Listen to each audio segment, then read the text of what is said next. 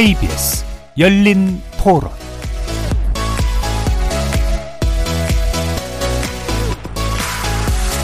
안녕하십니까. KBS 열린 토론 정준희입니다.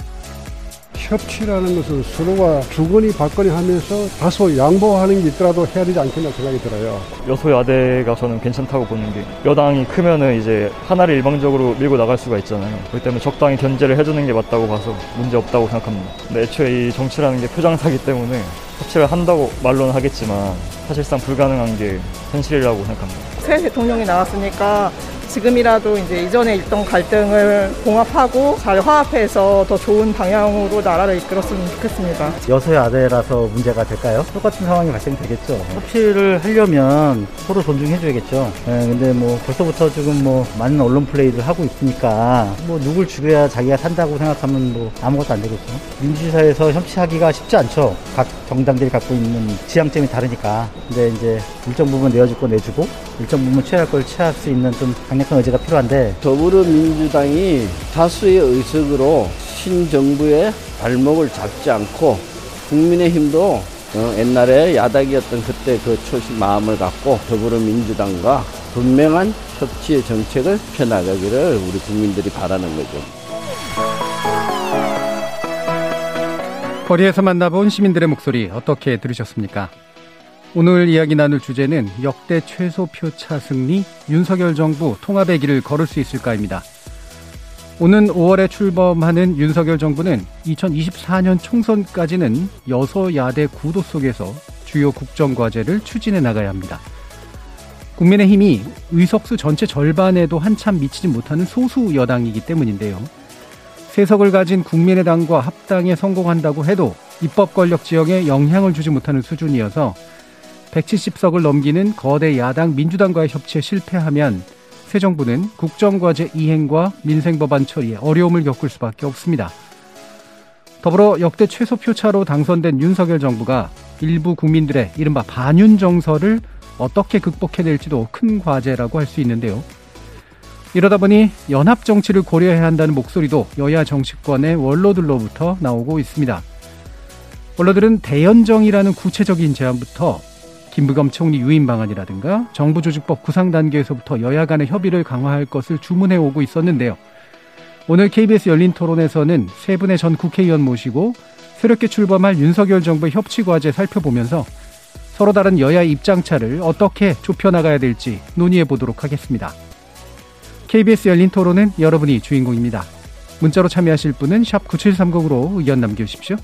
단문은 50원, 장문은 100원의 정보 이용료가 붙습니다. KBS 모바일 콩 그리고 유튜브를 통해서는 무료로 참여하실 수 있고요. 콩을 통해서 보이는 라디오로도 만나실 수 있습니다. 시민 논객 여러분의 뜨거운 참여 기다리겠습니다. KBS 열린 토론 지금부터 출발합니다.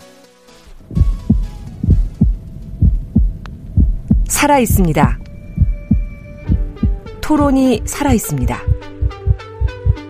살아있는 토론, KBS 열린 토론. 토론은 라디오가 진짜입니다. 진짜 토론, KBS 열린 토론.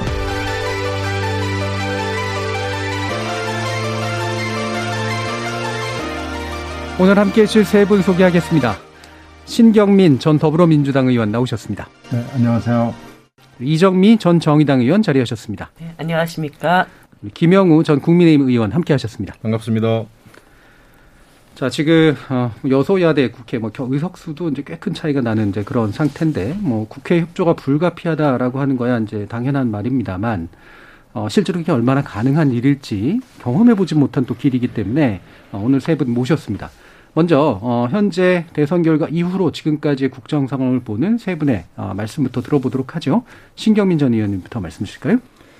이번에 대선은 뭐 정말로 여러 가지 특징이 있었어요. 네. 어, 아주, 아주 대표적인 게 비호감 대선이었다는 데서부터 시작이 돼서 가장 많이 들은 얘기가 누구를 찍어야 되냐라고 묻는 거였습니다. 아, 그래서 거기에서 사람들이 이제 고민을 하다가 결과를 보고 더 깜짝 놀란 거죠. 이건 또 뭐야? 이건 역대 최소 격차다. 24만 표 0.73%.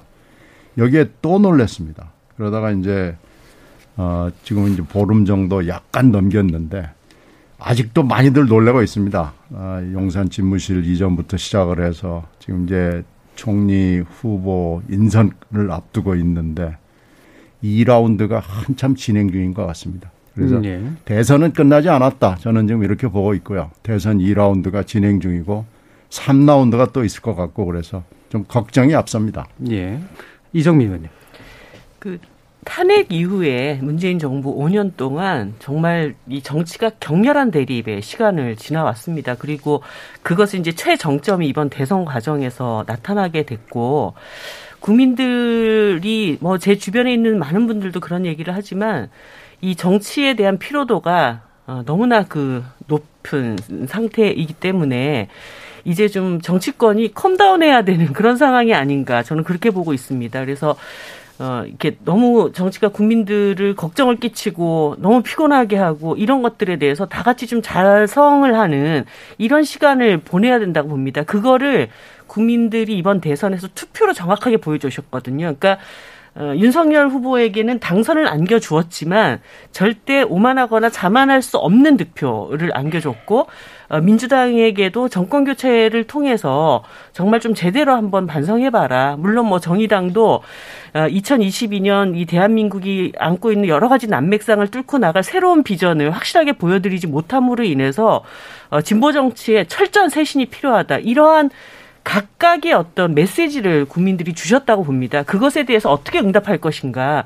이것에 좀 집중해야 되는 시기이지 또다시 뭐 여소야대 갈등 상황을 만들어낸다면 아, 우리 국민들이 정말 이 정치권에 대해서 보낸 이 메시지에 대해서 아무런 느낌도 감수성도 갖지 못하는 음. 아, 그런 상황이 되지 않을까 싶습니다. 예, 알겠습니다. 그럼 제가 아까 추가로 질문하고 싶은 게 이게 국민들이 이렇게 딱 계산해가지고 막 정확히 반 갈라주고 뭐 이러는 건 아니잖아요. 네. 개별적인 선택이었잖아요.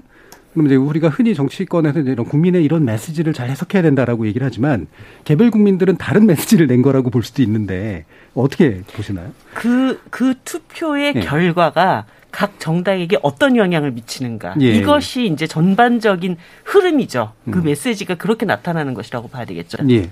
자, 그러면 어 김영우 의원 말씀 들어볼까요?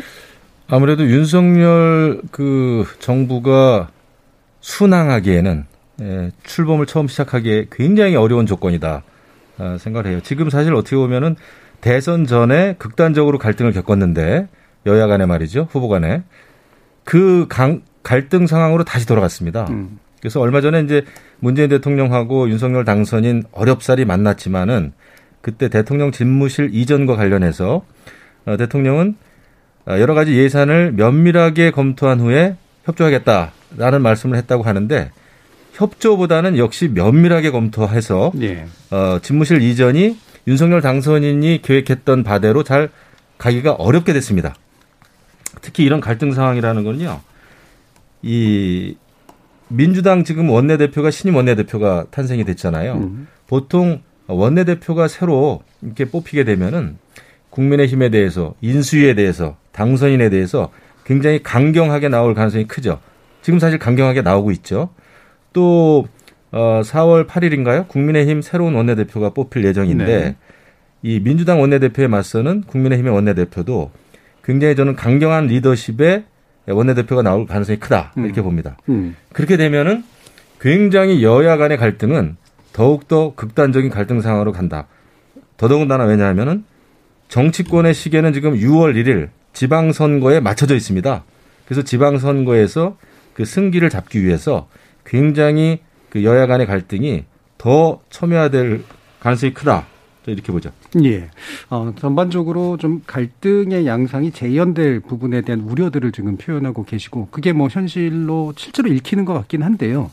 그러면 이제 각 주체들의 예, 나름대로 이제 입장과 전략도 중요할 텐데 어, 아무래도 뭐 그래도 키를 쥐고 있는 건 결국은 이제 당선자 아니겠습니까? 대통령이 어, 어떻게 새 정부에서 국회를 어떻게 대할 것이냐, 특히 야당을 어떻게 대할 것이냐가 키가 되긴 할 텐데 이 부분 김영우 의원님 보시기에 좀 약간 스타일을 사실은 지금까지는 짐작하기 어려운 면들이 많잖아요. 정치 행보를 해온 부분은 아니니까. 다만 검찰식의 방식으로 하면은 쉽지 않을 수도 있겠다 이런 식의 생각도 들고요. 그러니까 이제 아무리 근소한 차이라도 일단은 선거에서 이기게 되면 대부분은 이제 자기 확신, 네. 내가 옳다라는 생각을 하기가 좀 쉬워요. 어, 국민으로부터 선택을 받았다 이런 생각을 하기가 쉬운데 예, 이제 그런 걸 좀 사실은 조심해야 되겠죠. 그리고 이제 이 윤석열 당선인은 아마 그 민주당에 대해서 굉장히 공을 많이 들여야 된다. 네, 네. 이렇게 생각합니다. 그것을 단순히 국민의힘 원내 대표라든지 예, 그런 그 당 지도부에만 맡기기에는 너무나 지금 그 벽이 큽니다. 넘어야 될 벽이 너무 커요. 그래서 이 에, 민주당 아, 원내 대표든 민주당의 여러 그 상임위원회 위원장 또 상임위원들에게도 굉장히 그 소통을 많이 해야 될 거예요.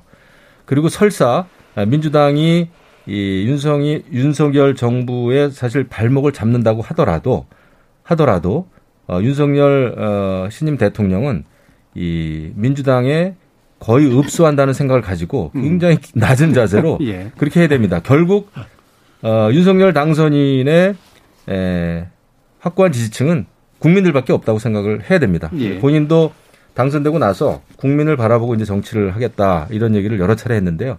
그 말을 이제 실천하는 것이 가장 좋은 방법이죠. 그래서 어, 민주당이 이 발목을 잡는다고 하더라도 결국 그것을 최종적으로 판단하는 것은 국민들 유권자들이란 예. 말이죠. 그래서 어, 이 정도 되면은 윤석열 대통령 도와줘야 된단 말이죠. 음, 음. 어, 새로운 정부가 그린 그림 이거를 그 실행할 수 있도록 도와줘야 되는 거 아니냐.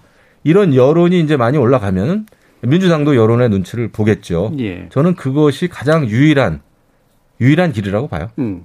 그러니까 이게 어떤 추진하고자 하는 바가 어 적어도 이제 상당한 국민적 대세를 만들거나 아니면 말씀하신 것처럼 야당을 대하는 방식을 보니까 저 정도까지 했는데 야당이 저러면 안 되는 거 아니야? 뭐 이런 식의 생각이 들게 만드는 행보 아마 이런 게 굉장히 중요할 텐데. 그렇죠. 예. 그거 외에 음. 내가 아 이런 그 새로운 국정 운영의 청사진을 가지고 있으니까 이거 그냥 따라 주시오. 예. 어, 이거 방해하면 안 된다. 음. 라는 식으로 하면은 굉장히 쉽지 않을 거예요. 그렇죠. 지금 음. 아마 제가 볼 때 인수위서부터 지금 넘어야 될 첫 번째 산은 국무총리 인사청문회 등 음. 그 내각을 구성하는 데 있어서의 청문회일 겁니다. 여기서부터 어, 민주당은 총 공세로 나올 거예요. 네. 어, 그러면은 이런 그 청문회의 벽을 어떻게 넘느냐에서부터 굉장히 아마 신중해야 될 겁니다. 예, 예. 아, 노력도 해야 되고요. 음. 또 좋은 인물들도 뽑아야 되고요. 그래서 결국 상당히 읍소한다 라는 그 낮은 자세로 하지 않으면 이 협치가 가능할까? 아, 저는 그 굉장히 어렵다고 보죠. 네. 이게 사실 지금 저 더불어민주당 입장에서도 창졸지간의 야당이 되는 거기 때문에 거대한 야당이 되는 거기 때문에 사실 이제 막 전투 태세를 갖추기는 하겠지만 속으로 또 이제 당선자가 어떻게 할까 되게 내심 불안하고 궁금할 거란 말이에요. 어떠세요? 이게 신경면. 어, 뭐 몇 가지 지금 봤죠. 어, 대표적인 게 이제 집무실 이전을 봤는데 집무실 이전 보고 국민도 깜짝 놀랐지만 민주당도 깜짝 놀랐습니다. 음. 어, 이거 이 경위가 지금 세세히 나와 있지는 않지만 5월 10일 날 완전 개방을 못을 박아 놓고 퇴로가 없는 그리고 내부 협의가 충분치 않은 또 대국민 설득도 전혀 안 된 뭐 이런 것을 어, 나는 그냥 내기를 간다라는 식으로 툭 던져놨단 말이에요. 네. 그러니까 국민들이 60% 가까운 국민들이 이건 뭐야라고 그래서 반대를 하고 어, 찬성하는 국민들이 그렇게 많지 않은 그런 걸 내놨는데 지금 이제 어, 이것은 뭐 너무나 그 사이에 강하게 얘기를 해서 아, 더 이상 이건 번복이 어렵겠구나라고 다들 지금 포기한 상황인데요. 음. 이제 인사가 남았거든요. 예. 그래서 인사를 보면은 아, 윤 당선인이 어떤 사람이고 앞으로 5년을 어떻게 갈 것이다라는 게 이제 확연하게 드러나는데 음. 별로 그렇게 썩 전망이 좋아 보이진 않습니다. 음. 음. 그래서 금방 김 의원이 말씀하신 거다 옳은 얘기인데 그렇게 갈 수 있을까 좀 의심스럽죠. 예. 어, 그래서 이제 저렇게 가면은 좋을 텐데 그렇게 안 되고 지금 윤호중 비대위원장과 박홍근 원내대표도 그렇게 뭐 유하고 부드럽게 가려고 생각할 사람들은 아니거든요. 예. 그 사이 여러 번 이, 이분들이 뭐 정치를 한두 해 한 사람들이 아니고 굉장히 긴 시간을 한 분들이기 때문에 스타일들은 다 알려져 있고요. 그 이제 또 하나 문제는 아, 이, 지금 6월 1일이 일단 브레이크 비슷하게 지금 남아 있긴 있습니다. 음. 그래서 6월 1일 날 지방선거. 심판을 받아야 되기 네. 때문에 지방선거가 이번에 만약에 그냥 굳은 지역만 온다 그러면은 민주당으로서는 참패가 되고요. 음. 이 중간에 서 있는 수도권과 충청권 지역에서 어떻게든지 성공을 해야 앞으로 4년 동안을 좀 안전하게 에, 야당 노릇을 할 수 있다는 지금 생각이 드는 거죠. 그래서 이거 6월 1일까지는 굉장히 어, 잘해야 된다라는 지금 강박관념도 분명히 있거든요. 예, 예. 그래서 이 두 개 아주 강하게 가야 된다. 음. 와. 아니면 잘해야 된다라는 그 사이를 줄타기를 할 거예요. 네. 근데 이제 윤 당선인이 과연 아, 지금 일단 용산 집무실은 이렇게 됐고 인사에서 어떻게 할 거를 면밀하게 지금 관찰을 하고 있는데 과연 잘할 수 있을까 이 부분에 대해서 좀 그- 하여튼 의심스러운 눈초리로 지금 보고 있는 겁니다. 예. 이정미 의원님도 이렇게 지금 초기에 딱 벌어지고 있는 아직까지는 인수위 단계이긴 합니다만 네. 약간 이제 가- 감으로 좀 보이시는 게 좀 있을 법도 한데.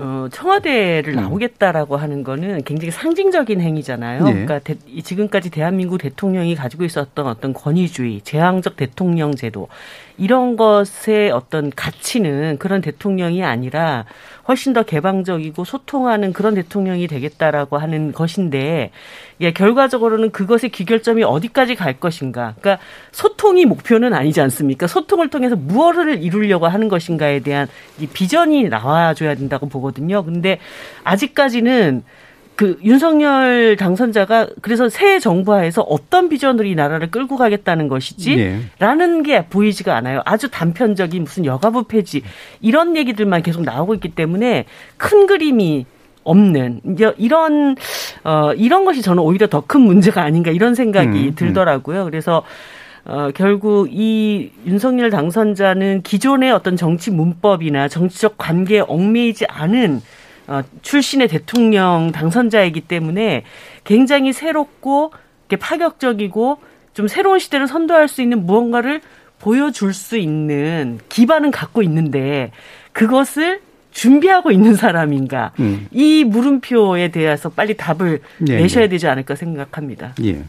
자, 그리고 국민의힘 역시 예, 국민의힘이 물론 이제 그 약간 소수 여당인 경험이 잠시 짧게 있긴 있었습니다만 이제 새누리당 시절에 어 근데 이게 정말로 이렇게 야당 하면서 좋은 협치 모델을 이제 보여주기도 좀 어려웠었고 이제 또 이 상태에서 또 여당이 되면서 생긴 또 이중 고가 이제 있는데 어떤 모형을 좀 이렇게 구상하고 계신가요?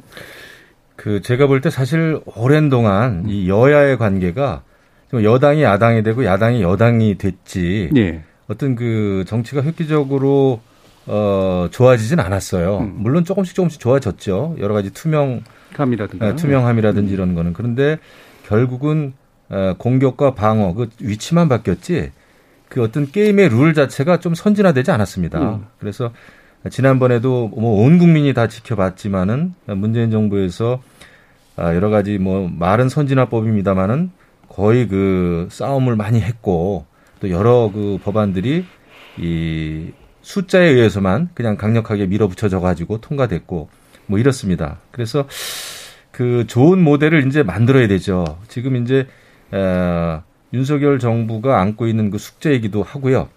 그런데 이제 한 가지 조금 저로서는 좀 비관적으로 보는 게 지금 민주당이 대선이 끝났지만은 심정적으로 정서적으로는 그냥 억울하게 당했다라는 생각을 하는 것 같아요. 음. 이게 국민의 어떤 어, 판단의 결과라고 받아들이기보다는 예. 예, 근소한 차이를 이제 많이 강조를 하는데 어, 근소한 차이라도 결국은 그것이 예, 지금의 어떤 대통령제 하에서는 어, 그 주어진 제도 아닙니까? 그러면 이제 선거에 승복이 돼야 되는데 심정적으로는 이게 받아들여지는 것 같지가 않다.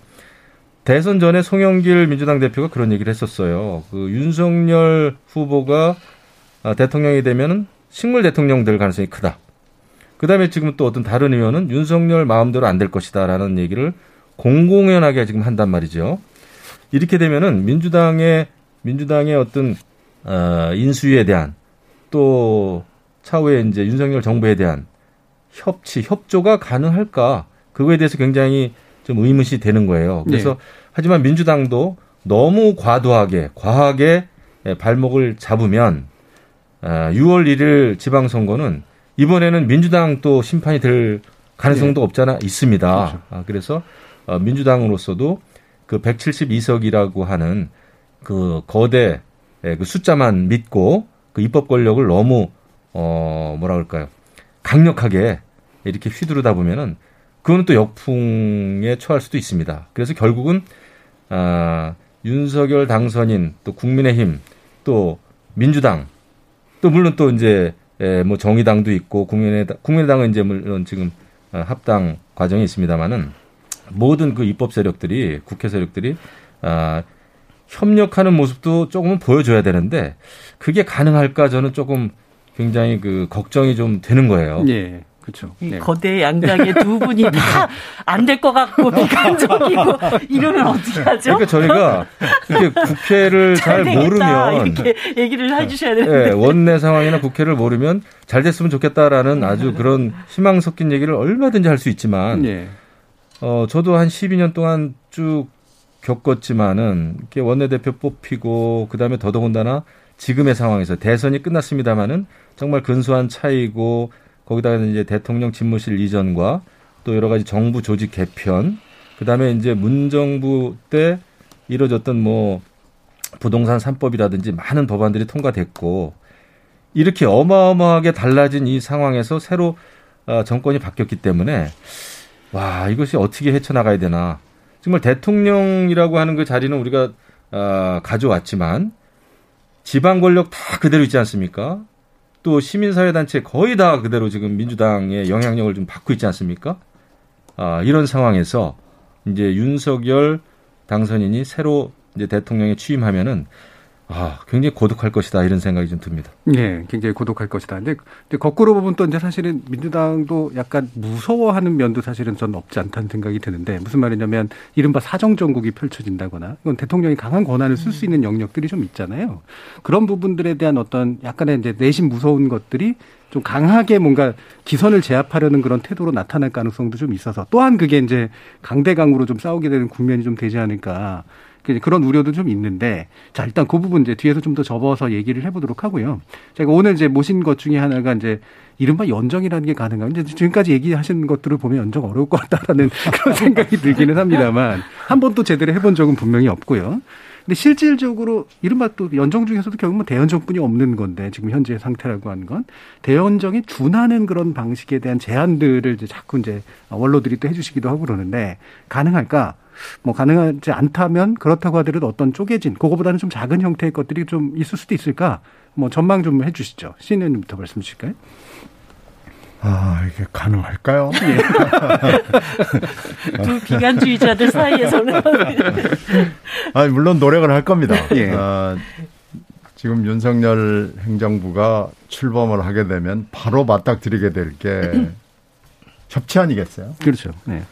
협치는 결국 사람을 통해서 할 수밖에 없고 아마 사람을 데려가고 기용을 하고 등용을 하려고 할 텐데요. 이게 이제 그 그거 그그 그 제안을 받은 사람들이 굉장히 고심을 하게 될 거고요. 당에다가 얘기를 해서 협의를 할 텐데 당에서 그래 한번 해보자 이렇게 갈 수 있을지 좀 걱정이 돼요. 아, 분명히 제안은 올 것이고 그 개인별로 있을 텐데 그것이 가능할 것인가. 우리나라의 경우에 보면 이 파티 라인 되게 당론이라고 그러잖아요. 네. 투표를 하는데도 이 파티 라인을 벗어나서 투표를 하는 것이 굉장히 어렵습니다. 그리고 어, 의총이나 이런 데서 토론을 하는 것도 쉽지 않아요. 당의 생각과 어, 조금이라도 거슬리는 생각을 얘기하는 것도 어렵고 투표하는 것도 어렵고 그러고 나서 네가 공천을 받을 수 있어? 뭐 이제 이렇게, 이렇게 나오는 건데요. 어, 미국의 경우에는 party line을 따라서 꼭 투표를 하지 않습니다. 네. 지역구가 굉장히 중요하거든요. 음. 그리고 중앙당에서 결정하는 게 아니고요. 지역구에서 그게 primary가 됐건 caucus가 됐건 지역민들이 결정을 합니다. 물론 큰 손들은 있죠. 언론도 있고 뭐 그러니까 그런데 이 party line이 꼭 그 상하원 의원들을 기속하지는 않습니다. 음. 그리고 당론으로 가자 뭐 이런 얘기도 전혀 들어본 적이 없습니다. 어, 의원들 사이에서. 근데 우리는 그게 아니고 어, 파티 라인, 당론 이게 모든 걸 결정을 하, 죠 그리고 어, 의원들한테 네 관심사가 뭐냐 그러면은 재선이에요. 예. 최대 관심사는 재선입니다. 이런 상황에서 지금 밥도 여야가 서로 밥도 안 먹고 차 한 잔도 안 하고 사무실 방문도 안 하는 이런 분위기에서 협치를 하려고는 할 텐데 협치가 가시화될 수 있을 것인지 그건 저는 좀 잘 모르겠습니다. 저는 음. 잘안 될 것 같다는 느낌이 듭니다. 예. 이게 방금 말씀하신 부분이 이제 어 유인태 전 국회 사무총장도 언급한 영역인데 이게 사람을 특정 사람들만 빼오는 그런 방식으로는 분명히 실패할 것이다. 라고 하는 그런 말씀이시잖아요. 아마 유정미 어, 전 대표께서도 보시기에 정의당이는 만약에 연정을 한다면 당대 당 내지 세력 대 세력의 네. 연합이어야 된다라고 보시는 거잖아요. 네, 음. 당연합니다. 그리고 이제 연정이라고 하는 것은 이제 공통의 어떤 목표가 음. 있어야 되는 것이고 그것은 제가 볼 때는 어떤 정치 시스템 체인지 음. 이게 굉장히 중요한 음. 과제가 되지 않을까. 그러면 뭐 개헌에 준하는 네네.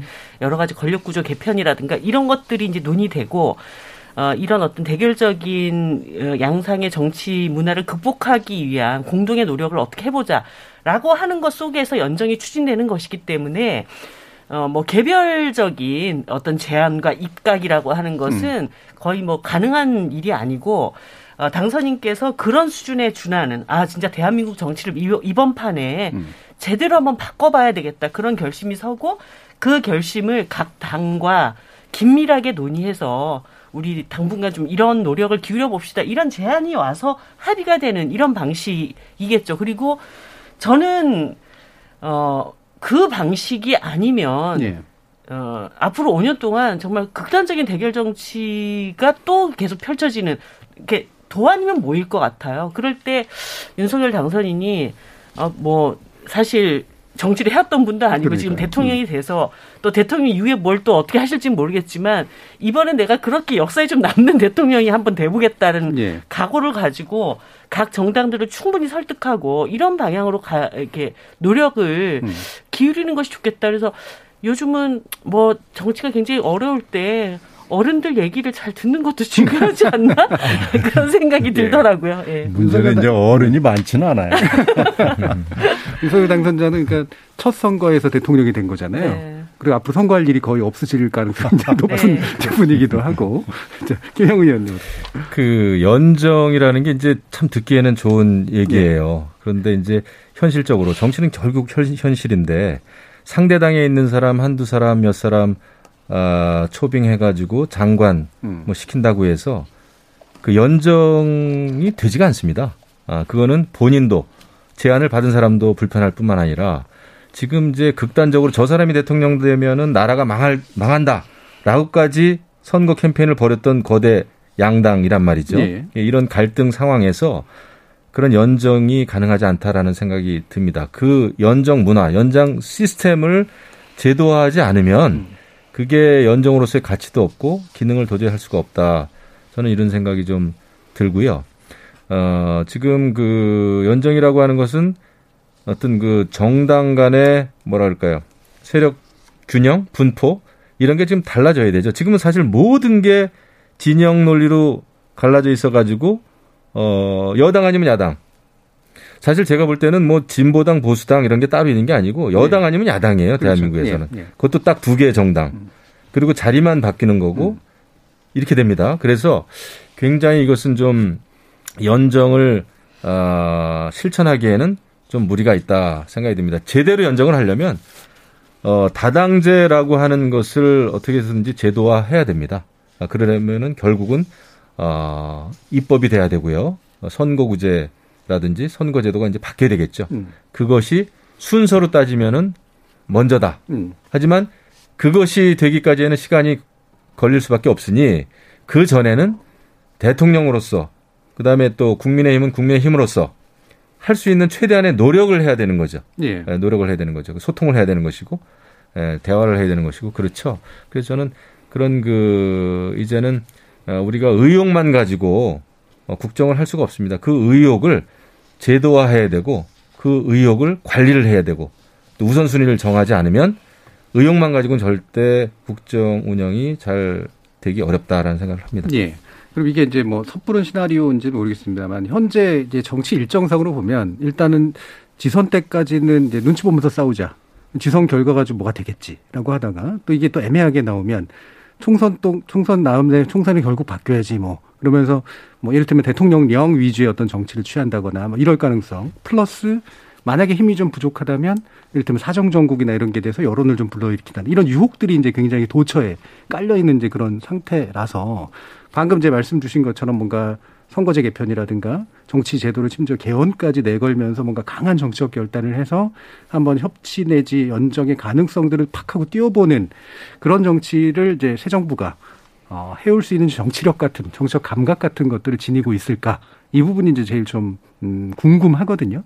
어, 어떻게 보시나요, 신 의원님? 뭐 지금 민수위하고 지금 아직 인사가 안 나와서 잘 모르겠는데 저는 그런 정도의 의욕과 욕심과 뭐 욕망을 있다는 사인을 읽지 못했습니다. 네네. 아직까지 어, 안 읽힌다. 그래서 지금까지 하는 거 보면 지금까지 해왔던 대로 하는 네. 거예요. 결국 관성으로 지금 옛날에 했던 식으로 인수위도 그렇게 하고 또 인수위도 뭐 점령 군식으로 또 하고 지금 이제 뭐 총리하고 뭐 이렇게 해서 쭉쭉쭉 하는데 윤핵관의 약간의 그 오만함도 읽히고요. 네. 그 예전에도 그랬거든요. 네. 어느 정부나 사실 또 약간 그런 뭐 있죠. 예. 어떤 선거 대선 끝나고 나서도 했던 비슷한 패턴들이 반복이 되기 때문에 연정이다 무슨 협치다 뭐, 뭐 공동 정부다 뭐 이런 거에 수사들은 굉장히 화려하죠. 음. 어, 좋은 얘기 다 나오는데 그 좋은 여기서 얘기들 속에서 아 이건 이분들이 할 것도 같다라는 느낌을 전혀 받지 못했습니다. 예, 전혀 안 읽힌다. 어떠세요? 김영우 의원님은 뭔가 힌트가 좀 보이세요? 그, 뭐, 조금의, 조금의 희망을 좀 가져본다면, 예. 음, 모르겠습니다. 지금 민주당 쪽에서는 상당히 또 배신감을 느끼실 수도 있어요. 근데 음. 지금 이제 인수위에서 국민통합위원회를 발족을 시켰고, 예. 어, 과거 이제 민주당에서 큰 활동을 했었던 분들이 와 계시죠. 일부 계시죠. 어, 그렇습니다. 그래서 그분들이 민주당에서 국민의힘으로 건너왔다. 우리가 이렇게 평가하기보다는 음. 그분들은 이쪽 저쪽 사정을 잘 알고 그리고 나름대로 그분들은 대한민국 정치가 안고 있는 그 고질병에 대해서 고민을 많이 하신 분들입니다. 예. 아, 저는 그분들하고 이야기도 많이 한 적이 있고요. 그렇기 때문에 그분들을 중심으로 해서 좀 새로운 정치 문화를 만드는 노력이 저는 필요하다고 봐요. 이거는 단순히 인수위의 그냥 국민통합위원회 음. 거기에 그냥 이 사람 저 사람 그냥 막 뒤섞어 놓은 그런 단순한 인수위 위원회가 아니라 아, 새 정부가 출범하고 나서 더 열심히 활동을 좀 해야 될 겁니다. 그리고 그 좋은 비전들을 계속 그리고 그 다음에 그것을 가지고 국회에서 이제 잘 소통하면서 설명을 좀 해야 되겠죠. 그것이 얼만큼 이제 진정성도 있고 현실 실현 가능하느냐, 실현 가능하느냐 이제 이게 이제 중요한데 예, 그것은 뭐 짧은 시간에 되리라고 저는 생각을 못 하고요. 네. 지금 보면은 과거에 예, 국회의장 했던 분들 또 다선 의원 했던 분들 이런 분들을 중심으로 이제 연정 중요성도 이야기하시고 그래요. 정치를 오래 했던 분들이 다 뼈저리게 느낀 거거든요. 대한민국 정치 정말 이렇게는 안 되겠다라는 예. 거. 아, 그런 걸 느꼈기 때문에 어쨌든 이번에 아, 저는 모르겠습니다. 그 개헌에 대한 목소리도 꽤 나올 거예요. 근데 늘 현안에 치여가지고 못합니다. 조금 지나면 또 총선 돌아오고 대선 또 돌아오면은 또 못해요. 하지만 아까 우리 이정미 전 대표께서 좋은 말씀 하셨는데 윤석열 당선인은 어, 정말 정치를 바꿀 그 각오를 좀 해야 된다. 네. 예, 그냥 에, 이 그냥 외인 부대가 아니라 시절 좋아서 대통령 된 사람이 아니라 정말 대한민국 정치를 바꾸기 위해서 정말 진실하게 노력하는 그런 대통령으로 남아야 되고요. 그거를 국민의힘은 굉장히 또 겸허한 자세- 자세로 잘 support 도와줘야 되겠죠. 음. 그게 아니면 어, 저는 어렵다고 봐요. 그, 그 그걸 또 위해서는 아, 지금 가지고 있는 많은 것들을 또 내려놔야 이제 또 그게 그렇죠. 가능할 거란 예. 말이죠. 그런 차원에서 이제 어뭐 우리가 지금 어 희망적인 섞인 말만 할 수는 없으나 아 그렇다고 해서 또 비관할 일도 아니다. 저도 또 뭐 노력을 해야 되겠죠. 예. 윤당선인이 빚진 게 없다고 자꾸 얘기를 음. 지금까지 해왔고 뭐 지금 이 시간에도 아마 비슷한 생각을 가지고 있을 테니까요. 정말로 이상적이라고 생각되는 것을 한번 저질러 볼 수는 있을 거예요. 예, 그게 의외의 요소가 될 예, 수가 있죠. 만약에 그걸 한번 해, 해보겠다고 하면은 음. 한번 되는 거죠. 그래 그래서 저 좋은 사람들한테 좋은 아이디어를 받아가지고 내가 이것만은 한번 해보겠다 하면서 개헌 카드를 정말로 음. 1년 안에 어, 이건 정말로 해야 되겠다라고 한다면은 그건 이제 싹을 볼 수 있는 거죠. 예. 뭐 이를테면 되게 극단적으로 말하면 임기 단축을 뭐 전제로 한 뭐 대통령제 권력 구조 자체를 뭐 개편하겠다라든가 그렇죠. 선거제하고 네. 대통령 그 임기제 등 음. 권력 구조를 확 바꿔버리겠다라고 네. 마음을 먹고 정말로 밀어붙인다면 제, 제가 높은 점수와 어, 기대를 드리겠습니다. 역사에 남는 대통령. 예, 그럴 수 있겠죠. 근데 지금 이제 국민통합위원회나 이런 데가 그 기능을 그래도 그나마 좀 희망적으로 좀 볼 수 있는 영역이 아닐까 싶다라는 말씀 주셨는데 이게 제 느낌상으로 이제 물론 대통령 밑에서 이제 계속 뭔가 이제 자문해 주는 기구로 좀 될 것 같긴 한데 이게 그 지역 갈등이나 뭐 세대 갈등이나 뭐 이런 성별 갈등이나 이런 부분들 이게 작은 주제는 아닙니다만 이제 그런 쪽으로 가면서 정작 그 갈등들을 정치적으로 부추겼던 정치 구조를 바꾸는 어떤 조언이 되기는 좀 어렵지 않을까라는 생각도 좀 들어서 이정미 의원님은 어떠세요?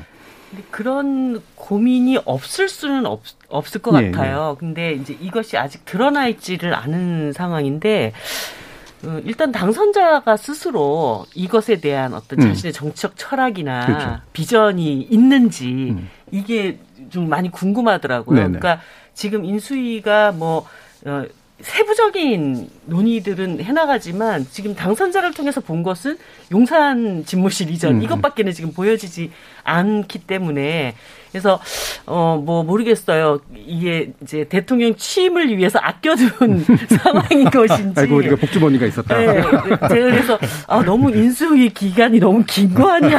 너무 너무 아껴두고 있나 이런 생각이 들던데 예, 예. 그게 지금은 키포인트인 것 같아요. 본인이 예. 어떻게 생각하고 있는가 그렇죠. 그런 예. 점에서 어, 본인이 확고한 그런 의지를 보이고 주변에 소위 이제 뭐 윤핵관이라고 계속 얘기되었던 이런 세력들이 그 비전의 길을 가로막는 이런 것들을 하지 않도록 하는 거 이것이 지금 이제 저희들이 가장 이상적으로 바라고 있는 음. 어, 기대인데 예, 아직까지 뭐 보여준 것이 없기 때문에 예, 예, 예. 계속 물음표를 갖고 지켜보고 있습니다. 알겠습니다. 결국은 키를 진 이제 이 새로운 정부의 새, 새 권력이 그 입으로 어떤 구상을 보여줄 수 있을까 이 부분이 이제 가장 좀 궁금한 포인트가 아닐까 싶은데요.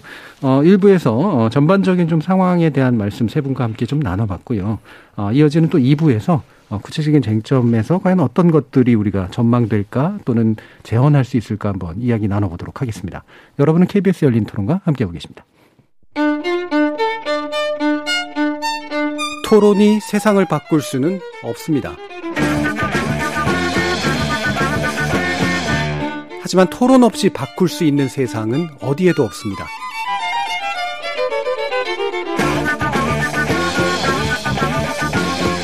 세상의 선한 변화를 갈망하는 당신.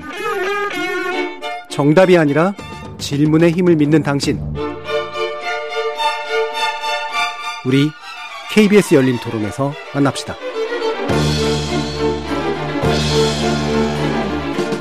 KBS 열린 토론 역대 최소 표차 승리 윤석열 정부 통합의 길을 걸을 수 있을까라는 주제로 김영우 전 국민의힘 의원, 이정미 전 정의당 의원, 신경민 전 더불어민주당 의원 이렇게 세 분과 함께 하고 있습니다. 자, 지금 음 청와대 집무실 이전이 지금까지 당선자가 보여준 가장 강력한 의지의 표현이었다라고 하는 이제 말씀해 주셨는데 그렇다면 이제 순차적으로 뭔가 문제를 풀어가야 될 텐데 어떻게 푸는 게 제일 합리적일까? 일단 김영우 의원님 좀 말씀 주시죠. 네. 아, 제가 참 여러 차례 음. 이야기를 했습니다만은 사실 음 청와대 그러니까 대통령 집무실 이전 어, 그 용산 국방부로의 이전 어, 그림 자체는 좋습니다. 네. 그리고 제가 국방위원장을 좀 하고 그랬는데 음. 예, 상당히 국방 안보의 측면에서도 어, 굉장히 효과적인 음. 그 그림이에요. 그 청사진은 굉장히 좋습니다. 근데 이제 제 개인적인 생각입니다만은 사실 어, 이 순서가 아, 문재인 대통령하고 어, 먼저 이야기를 좀 하면서 어, 그 구상을 어, 이야기했더라면 더 좋았겠다. 네. 근데 이제 이게 대국민, 대언론 어, 발표가 먼저 있었단 그렇죠. 말이죠. 네. 그러다 보니까 조금 에, 윤석열 당선인이 좀 밀어붙인다라는 이미지를 좀 줬어요. 음. 그래서 뭐 하지만 뭐 이미 지나간 물이고요.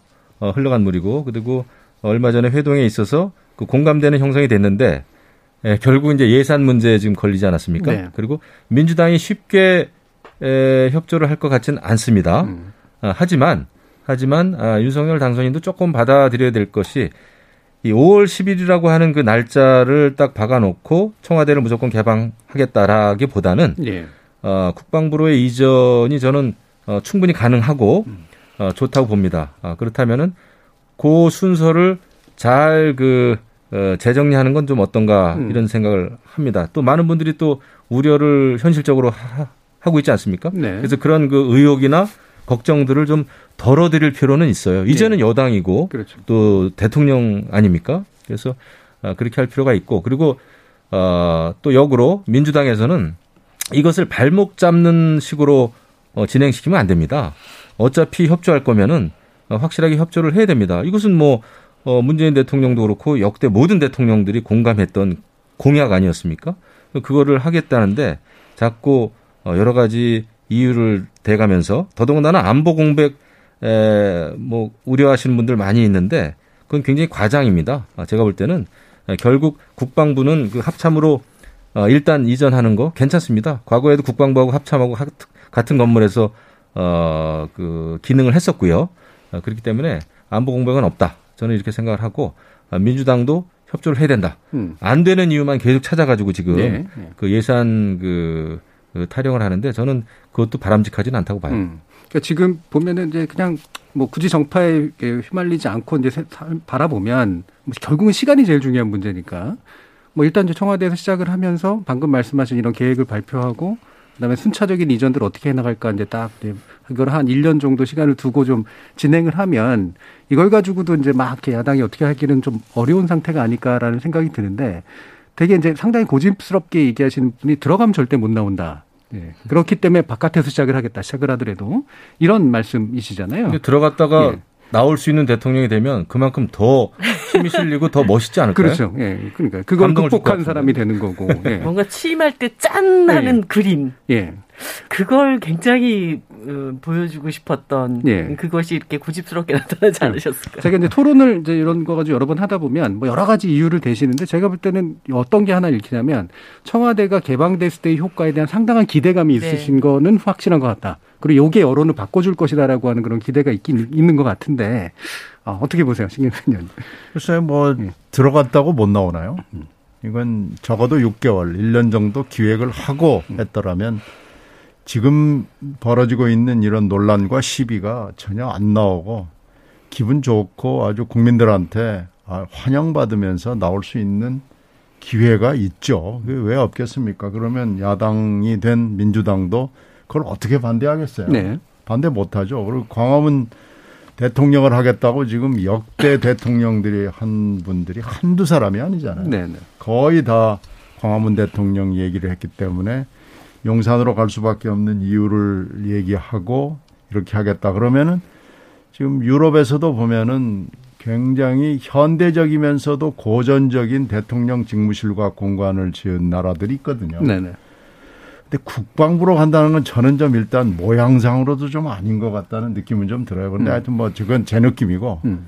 아, 뭐 충분히 검토를 해서 용산으로 가는 데 대해서 저는 반대하지 않습니다. 다만 어, 절차 그리고 어, 지금 벙커 문제가 나왔으니까 벙커를 원 세트 하나 세트를 만들어 놓고 이렇게 순차적으로 네. 오면은 누가 안보 공백을 얘기하겠습니까? 그리고 특히 한반도는 3월, 4월 달에 굉장히 소란합니다. 여러 가지 훈련과 그리고 4월 달에 있는 북한의 여러 가지 동향 때문에 매년 그렇거든요.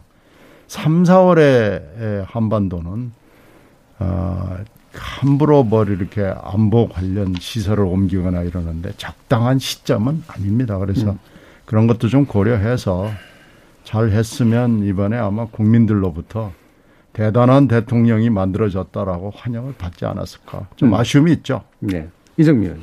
그러니까 서툴르신 것 같아요. 아까도 음. 얘기했던 것처럼 어, 취임 당일 그런 어떤 이벤트에 굉장히 너무 집착하고 내가 문재인 대통령이 못했던 것을 이뤄내는 대통령이다라는 어떤 평가도 좀 받고 싶으셨던 게 있었을 것 같은데요. 저는 뭐 일단 대통령의 공약이고 약속이기 때문에 어, 이전은 해야 되겠죠. 그러면은 이전에 대한 실질적인 어떤 기간이라든가 여러 가지 뭐 준비라든가 이런 것들이 어떻게 필요한지 뭐 청와대랑 협력을 해서 그러면 6개월이면 6개월. 그리고 지금부터 이제 그 시간을 나는 최대한 단축시키고 싶으니 그 과정에 필요한 예비비도 그러면 협력을 받아내고 요런 과정들이 있으면 또 그 청와대 측도 대통령의 공약을 실현하는 과정이니까 그런 수준에서 그러면 협력을 잘 하겠다. 이런 모습들이 보여지면 참으로 좋았을 텐데 뭔가 이렇게 첫 단추가 잘못 깨어진. 그래서 제 주변에도 윤석열 후보를 지지하셨던 분들도 도대체 왜 저렇게 서두르냐 이해가 가지 않는다 이런 비판들을 굉장히 많이 하시거든요. 그래서 약간 이제 당선인도 숨고르기를 좀 하시고 어 실제 자신의 약속을 지키기 위한 프로세스를 정확하게 그럼 어떻게 할지 밟아봐라 계획을 내와봐라 그리고 그것에 어, 협력을 청와대로부터 어, 떤 방식으로 이끌어낼지도 차근차근 다시 논의를 해보자 이렇게 조금 정돈을 하시는 게 필요하지 않을까 싶습니다. 예. 자, 그럼 바로 더 이어지는 문제가, 어, 지금 인수위의 결과물은 크게 두 개. 다시 말하면 총리 인선에서 청문회로 이어지고, 그 다음에 정부 조직 개편으로 이제 이어지면서, 여기서 아까 2라운드라는 표현을 쓰셨는데 2라운드가 여기서 형성될 것 같은데 그런 느낌인데요. 예, 당장 여가부 폐지 문제가 또 되게 중요한 거로 이제 올라왔는데 또 최근 나온 얘기를 보면은 그냥 부처 명칭을 좀 바꾸는 선이 되지 않을까 싶기도 해서 예. 도대체 여기 왜 이렇게 목숨을 보시는 거예요? 그거 이정민 의원님 가장 관심이 많으실 것 같은데. 아니 도대체 예.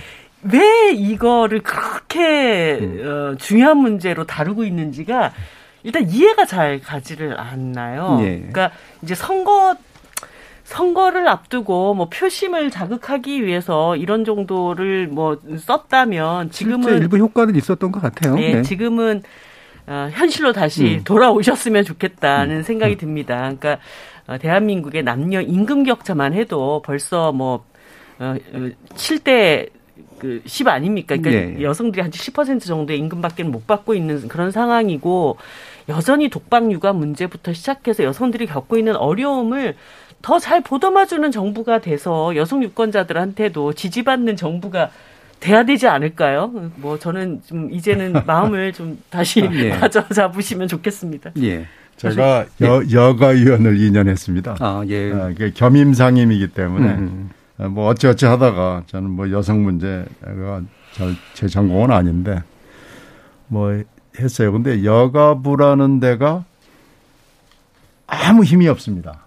작은 조직이죠. 네, 심지어는 뭐 엄청난 이, 이 성추행, 뭐 성폭행 사건이 일어나도 너네 여성가족부 뭐해 하고 물어보면은 아무것도 할 수 있는 일이 없고 욕은 막 엄청 먹죠. 근데 할 수 있는 일은 없고 심지어는 그 양육비 거부하는 그 아버지들이 많아요. 네, 굉장히 많습니다. 그래서 이런 경우에 양육비 거부하는 분들에게 대해서 여권이나 운전면허증을 말소하는 절차를 한번 그 현안으로 그게 오래된 현안인데 제가 여가위원으로 있을 때 이걸 풀어보자고 그래가지고 관련 부처들이 다 회의를 여러 번 했는데요. 여가부는 힘이 없습니다. 이거 결국 법무부나 경찰청이 노하면 안 되는 거예요. 음. 겨우 법안을 뭐 한 1년을 설득을 해가지고 한 적이 있는데 여가부만 하는 일이 뭐냐 하고 물어보면 딱 집어내서 할 수 있는 건 많지는 않아요. 네. 다 교육부나 법무부나 뭐 경찰청이나 이렇게 관련이 돼 있고 예산도 뭐 거의 미미하고요. 그러나 여성의 문제에 관한 한은 필요합니다. 그리고 가족의 문제, 네. 청소년의 문제, 아동 문제 해서 그걸 생각할 수 있는 부서가 필요하고 특히 여성의 문제를 어, 우리가 진지하게 얘기하는 건 문명사적으로 최근 일이거든요.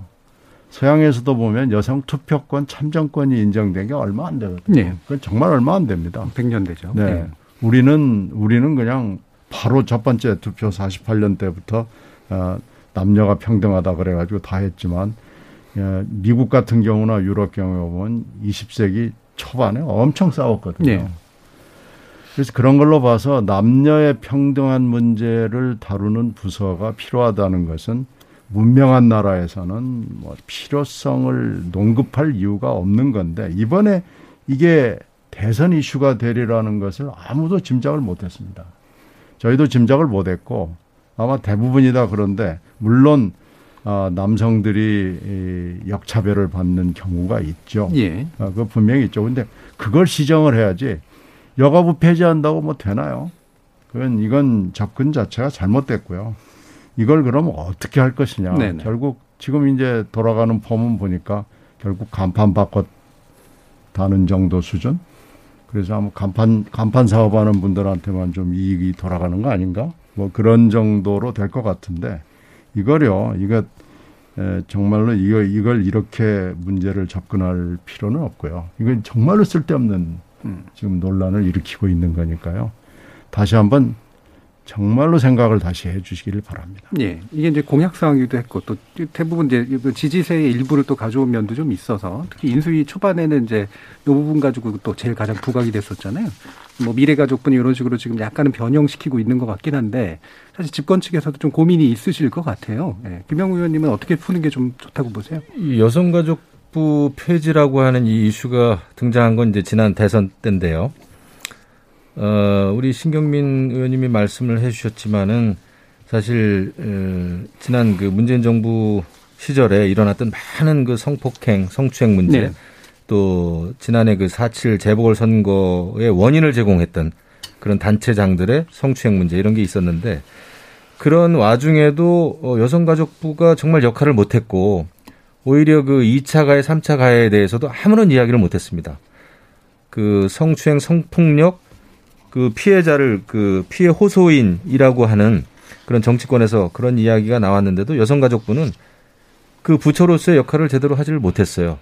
이게 결국은 여성에게도 또 가족이라는 의미에도 긍정적인 역할을 하지 못했습니다. 그래서 여성가족부 이름만 여성가족부 이것이 여성에게도 도움이 되겠냐 말이죠. 어, 이런 그 어, 많은 따가운 비판이 있었어요. 그래서 어, 여성가족부 폐지 얘기가 이제 많이 나왔는데 이제는 어, 그 성평등의 문제는 우리가 더 선진국이 되기 위해서는 또 문명사회로 나아가기 위해서는 성평등의 문제는 굉장히 중요한 문제입니다. 이 문제는 우리가 도외시할 수도 없고요. 폄훼한다고 폄훼되는 문제도 아니고요. 그래서 그래서 이제 많은 그 의견들이 나오고 있는데 뭐 여성가족부가 이제 여러 다른 부처와 어떤 통폐합이 되든 이런 변화는 지금 불가피해 보여요. 네. 예. 그리고 인수위에서도 이제 그런 그 정부 조직법을 고칠 것으로 보, 보이는데 이제 민주당 쪽에서는 어 상당히 반발이 심하겠죠. 어 그래서 이게 그 정부 조직법이 어떻게 개편될지 모르겠습니다는 그 개편안이 예, 국회에서 통과될지는 이제 아직 미지수인데 예, 그래도 어 제가 볼 때는 여성가족부 그냥 폐지 만 이야기하면 안 되고 음. 대안이 좋은 게 나와야 되는 거죠. 네. 그래서 이게 미래 가족부가 됐든 어떤 부처가 됐든 예, 여성가족부 가 해왔던 것그 이상의 역할을 할 수 있는 그런 대안, 비전이 제시되고 또 그것이 통과되기 위한 또 노력이 있어야 가까스로 국회에서 통과될 수 있지 않을까. 음. 제가 보더라도 청문회하고 정부조직법, 그다음에 이제 부동산 3법 네. 이런 거가 아, 새 정부 출범과 동시에 맞닥뜨린 가장 큰 음. 그 장벽이 될 겁니다. 그렇죠. 아, 그래서 이것도 소통을 위해서 잘 아, 준비를 해야 되지 않나 이런 생각을 합니다. 네. 그이 여성가족부의 가장 큰 문제가 소위 성평등 의제가 아니라 이제 가족, 네. 뭐 청소년, 아동 이런 것에 예산도 많이 쓰고 일도 많이 많죠. 하고 있거든요. 그러니까 어 오히려 이제 여성가족부 자체는 재편돼야 된다고 저는 생각을 하고 있어요. 그러니까 우리 사회에 남녀가 겪고 있는 다양한 성이 겪고 있는 여러 가지 어, 갈등과 차별 이것들을 해소하기 위해서 정치가 어떤 식으로 개입해야 될지. 그래서 사실은 이제 성인지 예산 이번에 대선에서 이제 화제가 됐던 성인지 예산도 그렇게 해서 만들어진 것이고 각 부처마다 어, 어떤 성별 어떤 정책 평가들 이런 것들이 이제 제대로 시행되기 위해서 오히려 이런 성평등부 같은 것이 강화되는 방향으로 저는 가야 된다고 보는데 이 최근에 인수위에서 미래가족부 이건 한마디로 이제 성평등 기능은 아예 빼버리고 어 저출산 문제 쪽에 예 그런 식으로도 이제 가버리는 음. 이런 상황이 되기 때문에 어, 여성가족부 개편으로 저는 보지를 않습니다. 그래서 음. 어뭐 이 대한민국 사회의 어떤 성차별, 성평등 의제라고 하는 것을 굉장히 중요한 의제로 여기실 수 있도록 하는 좀 다양한 음. 목소리를 인수에서 좀 들으셨으면 하는 바람입니다. 네. 자, 그러면 또 한 가지 이제 주제가요. 어, 아까도 이제 그, 어, 인수위에서 이제 정부 조직 개편이라든가, 그 다음에 청문회 문제, 저도 얘기를 한 부분이지만, 또 한 가지가 뭐 인수위의 행보인데, 인수위가 이제 막 불러서 간담회도 하고, 뭐도 하고 그러는데, 이번에 공수처 간담회를 했습니다. 그리고 기존에는 이제 인수위 입을 통해서 나온 건 아니긴 합니다만 어 김호수 어, 검찰총장 그다음에 이번에 어, 김진욱 공수처장의 처지 처, 그 거취에 관련된 언급들을 하는 모습들이 좀 있어서 이 부분이 이제 물론 어 이제 국민의 여론 뭐 이런 식으로 이제 약간 이제 틀어져서 얘기가 나오긴 했습니다만 어 사실 좀 앞으로의 행보에 어떤 시그널을 주는가라고 하는 그런 우려가 좀 있긴 하거든요. 어, 이 부분은 일단 김영우 의원님 어떻게 인수위에서 그냥 발언이 나온 거긴 합니다만. 그렇죠. 그 사실 공수처는 뭐 말은 검찰 개혁입니다만은 문정부에서 추진했던 검찰 개혁 추진 결과 어, 태어난 저는 상당히 전그 어, 괴물이다 솔직히 이렇게 생각을 네. 합니다. 왜냐하면은 공수처가 그동안 해온 일, 그 수사를 이렇게 진행시켜온 그 결과를 보면 네, 솔직히 90여 명의 그 수사관, 그 다음에 매년 200억 원 이상의 예산을 쓰는 이 공수처가 제대로 기능을 해왔냐 말이죠. 굉장히 에, 회의스럽습니다. 아, 지난번에 뭐 서울지검장, 이성윤 서울지검장이었죠. 소환할 때 그 공수처장 관용 차량으로 아주 모시고 오고, 그 다음에 또 여러 차례 공수처가 그 청구한 영장이 기각됐고 말이죠. 그리고 또 윤석열 당선인 에 대해서 네 건씩이나 지금 수사를 하고 있습니다. 그러니까 어, 어, 김진우 공수처장은 공수처는 정치적인 독립성, 공정성, 중립성이 중요하다. 뭐 이렇게 자기 끝까지 소임을 다하겠다. 이게 듣기 좋은 이야기는 다 하더군요. 하지만은 공수처가 아, 정말 말 그대로 정치적인 독립성, 중립성을 지켜왔는지 자성을 하는 게 정말 먼저다. 이렇게 생각을 해요. 뭐 그렇다고 해서 인수위에서 아무리 공수처장 어, 거치 표명해라 이렇게 이야기할 수는 없죠. 네. 뭐 그것은 법이 음. 임기를 보장. 다 보장하고 있지 않습니까? 그래서 나가라고 해서 나갈 사람도 아니고 나갈 수도 없고 하지만 공수처 이대로 둘 수 있겠는가 말이죠. 예. 이거에 대해서는 정말 어, 회의적이고 이 특히 이제 뭐 공수처법 그 24조 지금 많이 논란이 있지 않습니까? 다른 수사기관이 수사를 하고 있는 사건에 대해서 이첩을 받을 수도 있고 또 다른 수사기관에 이첩을 할 수 있는 권한이 다 공수처장한테 있단 말이죠. 이런 그, 어, 상황에서 공수처가 앞으로도 굉장히 정치적으로 움직이지 않을까. 그건 누가 봐도 뻔하, 뻔하게 그 예상이 되는 문제란 말이죠. 그래서 공수처는 이, 이 제도를 좀 고칠 수 있는, 개선할 수 있는 노력은 불가피하다 저는 이렇게 봅니다. 예, 예. 진 의원님. 임기를 가지고 얘기하는 것은 적절해 보이지는 않아요. 지금 임기 가지고 뭐 여가 야가 되고 또뭐 이렇게 반대의 경우가 생기고 그러면 네. 항상 이 임기가 남은 사람 문제 가지고 얘기하고 이번에도 예외가 없이 또 되풀이 그렇죠. 돼서 네. 저는 임기 얘기는 더 이상 안 하는 게 좋을 것 같습니다. 그건 뭐 누가 여당이 돼도 음. 마찬가지니까요. 다만 이 공수처가 출범을 해가지고 한 게 뭐 있냐. 1년 동안 지금 한 명 기소하고 끝났는데 그 기소 내용도 뭐 과연 공수처가 꼭 해야 될 정도의 문제였냐. 이 스폰서 검사 문제였거든요. 그런데 이제 검사를 기용하지 않는다라고 그래서 검찰의 경력을 가진 사람이 안 들어온 거죠. 그렇게 되면 또 로비가 돼서 제2의 검찰이 되고 뭐 그건 좋은데 수사기관이 하루아침에 좋은 능력 있는 아 그리고 아주 그 뭐랄까 수사를 잘할 수 있는 그런 기관으로 나기는 조금 짧은 시간인 건 맞아요. 그러나 앞으로 미래 공수처가 어떻게 될 것이냐를 지금 보여주질 못한 건 맞습니다. 네. 그래서 음. 이 부분을 그러면 어떻게 개혁을 할 수 있고 개선을 할 수 있는 것이냐라는 걸 한번 고민해 볼 필요가 있고요. 권력 교체기에 이번에 이제 여야가 바, 그 교대하는 순간에 검찰이 보여주는 행태를 보면 같은 검찰총장 밑에서도 야 검찰은 정말 검찰답다. 아 예상에서 한치도 벗어나지 않는다. 뭐 이런 느낌들을 어, 모두에게 주는 행태들이 있었거든요. 그래서 검찰 개혁이라는 것이 정말 어렵구나라는 걸 이번에 또 한 번 과시한 거 아닌가 싶습니다. 그래서 검찰 개혁 문제는 여전히 어느 정권이 오더라도 어, 시대의 과제나 화두로 남을 수밖에 없는 거 아닌가 이렇게 생각이 되고요. 공수처라는 기관을 만들어서 권력 독과점, 뭐 수사 권력 독과점 문제를 어, 기관을 하나 만들면서 해소할 수 있으리라는 생각은 좀 나이브해 보였던 건 맞아 보입니다. 네. 그래서 이 수사 권력의 문제를 어떻게 재편할 것이냐라는 건 어, 다시 처음부터 새로 시작해야 되는 거 아닌가 생각이 되네요. 음, 음. 이정미 의원님. 그 공수처 처음에 만들 때는 지금 당장 이거 안 만들면은 정말 나라가 네. 어떻게 될 것처럼 막 그렇게 서둘러서 이것을 이제 통과시키고 서- 기구를 설치했지만 어 그래서 그런 만큼 절박했던 만큼의 어떤 효능감을 지금 주고 있는가에 대해서는 다 네. 예, 의문 상황이지 않습니까? 그런 측면에서 공수처가 이 정치적 독립성과 중립성이라는 것을 철저하게 획득하지 못한 상태에서 출범을 하다 보니까 뭘 해도 사실 논란이 되고 위축이 될 것 같아요. 저는 이제 24조도 참 문제이긴 하지만 그 당시에 저는 이제 비토권 없는 공수처에 대해서는 반대를 하는 입장이었거든요. 선임에서. 네.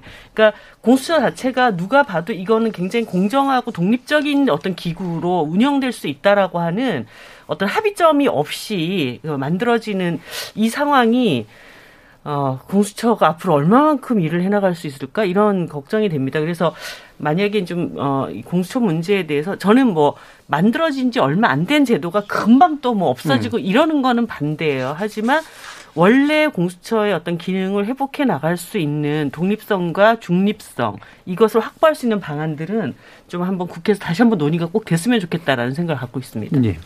자, 지금 좀 2부에서 이제 저로 최근 이제 인수위 위주로 이제 진행되고 있는 현안들 한번 쭉 한번 짚어봤는데요.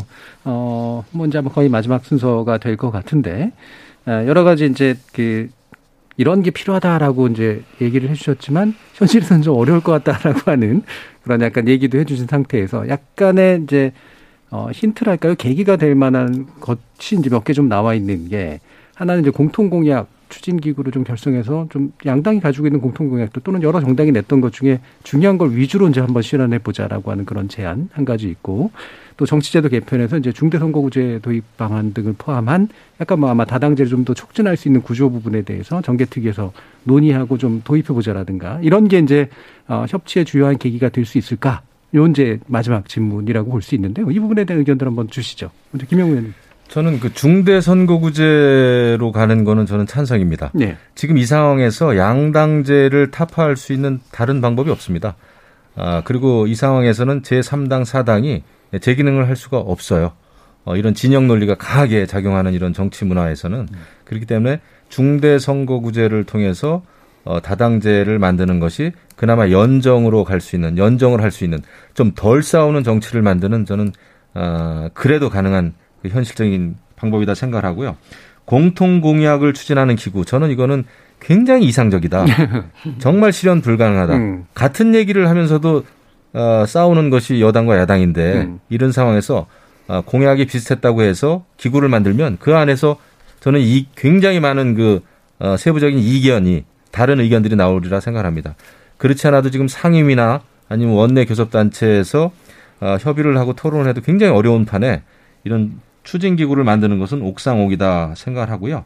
오히려 그냥 어, 민주당은 새 정부가 출발하면은 여러 가지 국민의 힘에 좀 이렇게 에, 협조하고 어, 도와줄 수 있는 그 좀 아량을 가져야 되겠죠. 지금 상황에서는 예, 첫 출발 아닙니까? 저 그런 생각이 좀 들어요. 네. 이게 사실 협치는 결국은 이제 권력 분점을 이제 지향해야지 가능한 거잖아요. 나눠줄 건 나눠주고 이제 얻을 거 얻고 하는 방식인데 이런 바터가 이제 방금 말씀 나온 요 내용에서 실제로는 잘 안 되는 오히려 이제 이상적인 측면이 좀 있고. 그러니까 싸우지 않고 협치하자, 예. 화합하자는 정치권에서는 불가능한 일입니다. 예. 싸우되 예, 룰을 가지고 싸우자. 그리고 한 편이 이기면은 그 이긴 편이 또 어, 어떤 국정 운영을 펼 수 있는 그런 최소한의 어떤 도움을 주는 네. 거 음. 이런 것이 제대로 된 민주주의지 이게 하나가 되자라는 것은 영원, 영원히 예, 불가능한 얘기죠. 네, 사실상.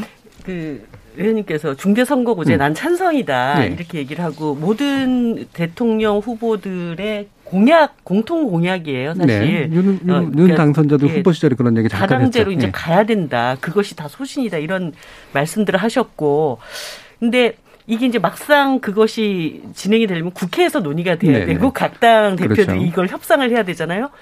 그러면 국회의원님들이 딱 앉으면은 다 이제 이해관계에 빠집니다. 그렇죠. 그래가지고 내, 내 선거구가. 내가 돼야 되거든. 네, 전진이 안 돼요. 전진이. 내가, 내가 어- 어떤 때는 막 당선되는 게. 뭐가 유리하냐 이거 이거거든요. 그래서 이런 음. 문제야말로 정말 이 당에 책임 있는 분들이 이거는 반드시 추진해야 된다. 무슨 좀 의지를 보여주시고 가야 되기 때문에 저는 뭐 공통공약 추진기구라는 게 뭐 구체적으로 어떤 수준까지 갈지는 모르겠지만 적어도 요런 정도 음. 대한민국 정치 문화를 바꾸기 위해서 각자가 했던 이 약속 하나는 가지고 예, 예, 예. 책임 있는 사람들이 한번 얘기를 해보자라고 강제하는 것이 필요하다고 보거든요. 아니면 지금 그냥 원내대표님들도 다 책임 있는 자리에 있지만 뭐 여러 가지 이야기 중에 하나의 꼭지로 이것을 얘기를 하다가 어 뭐 실제로는 반대에 부딪혀서 음. 아니다라고 이렇게 돼버리는 경우들이 많기 때문에 요러 요 문제 하나만은 각 당의 책임 있는 사람들이 모여서 책임지고 이걸 추진해 봅시다.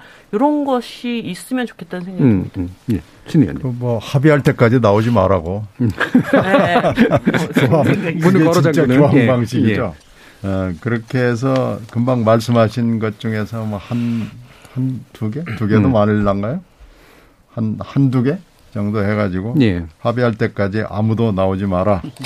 그렇다면 가능하죠. 이 박홍근 원내대표가 제시한 이 공통공약 추진기구 구성은 이상적이긴 해요. 네. 어, 뭐 좋은 아이디어이긴 한데 작동할 것 같지가 않습니다. 그래서 뭐 하면 좋겠지만 괜히 시간 낭비일 가능성이 높아지고 그 정도 뭐 하여튼 합의할 이거 하나만은 이거 하나 내지 두 개만은 합의합시다.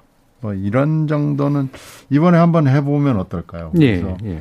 뭐 만약에 그게 잘 되면 아유 그럼 다른 것도 한번 해볼까요? 뭐 음. 이렇게 해서 우리가 진짜 협치 내지는 뭐 여러 가지 다양한 형태의 에, 그 공동 정부 기구 같은 것들이 돼서 뭐 모델을 하나 세워보는 게 윤 당선인이 한국 정치에 기여할 수 있는 굉장히 좋은 기회가 아닐까 생각합니다. 예. 이문 걸어 잠그기 위해 필요한 의제를 정하기 위한 또 문 걸어 잠그는 되지 않을까 뭐 이런 생각이 들긴 합니다. 자, 어, 오늘 KBS 열린 토론은 협치에 관련된 주제로 이야기를 세 분과 함께 나눠봤는데요. 오늘 함께 해주신 이정미 전 정의당 의원, 신경민 전 더불어민주당 의원, 김영우 전 국민의힘 의원 세 분 모두 수고하셨습니다. 감사합니다. 네, 고맙습니다.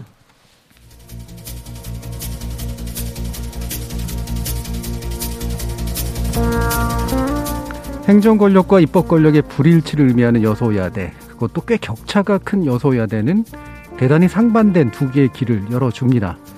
전국 주도권을 둘러싼 극한적 갈등이 그 한 길이라면 결국 둘 다 망할 수도 있다라고 생각되는 길이 또 한 길이겠죠. 과연 어떤 길을 선택해 줄지 잠옷 관심이 되지 않을 수 없습니다. 참여해주신 시민 논객 여러분 감사합니다. 지금까지 KBS 열린 토론 정준이었습니다.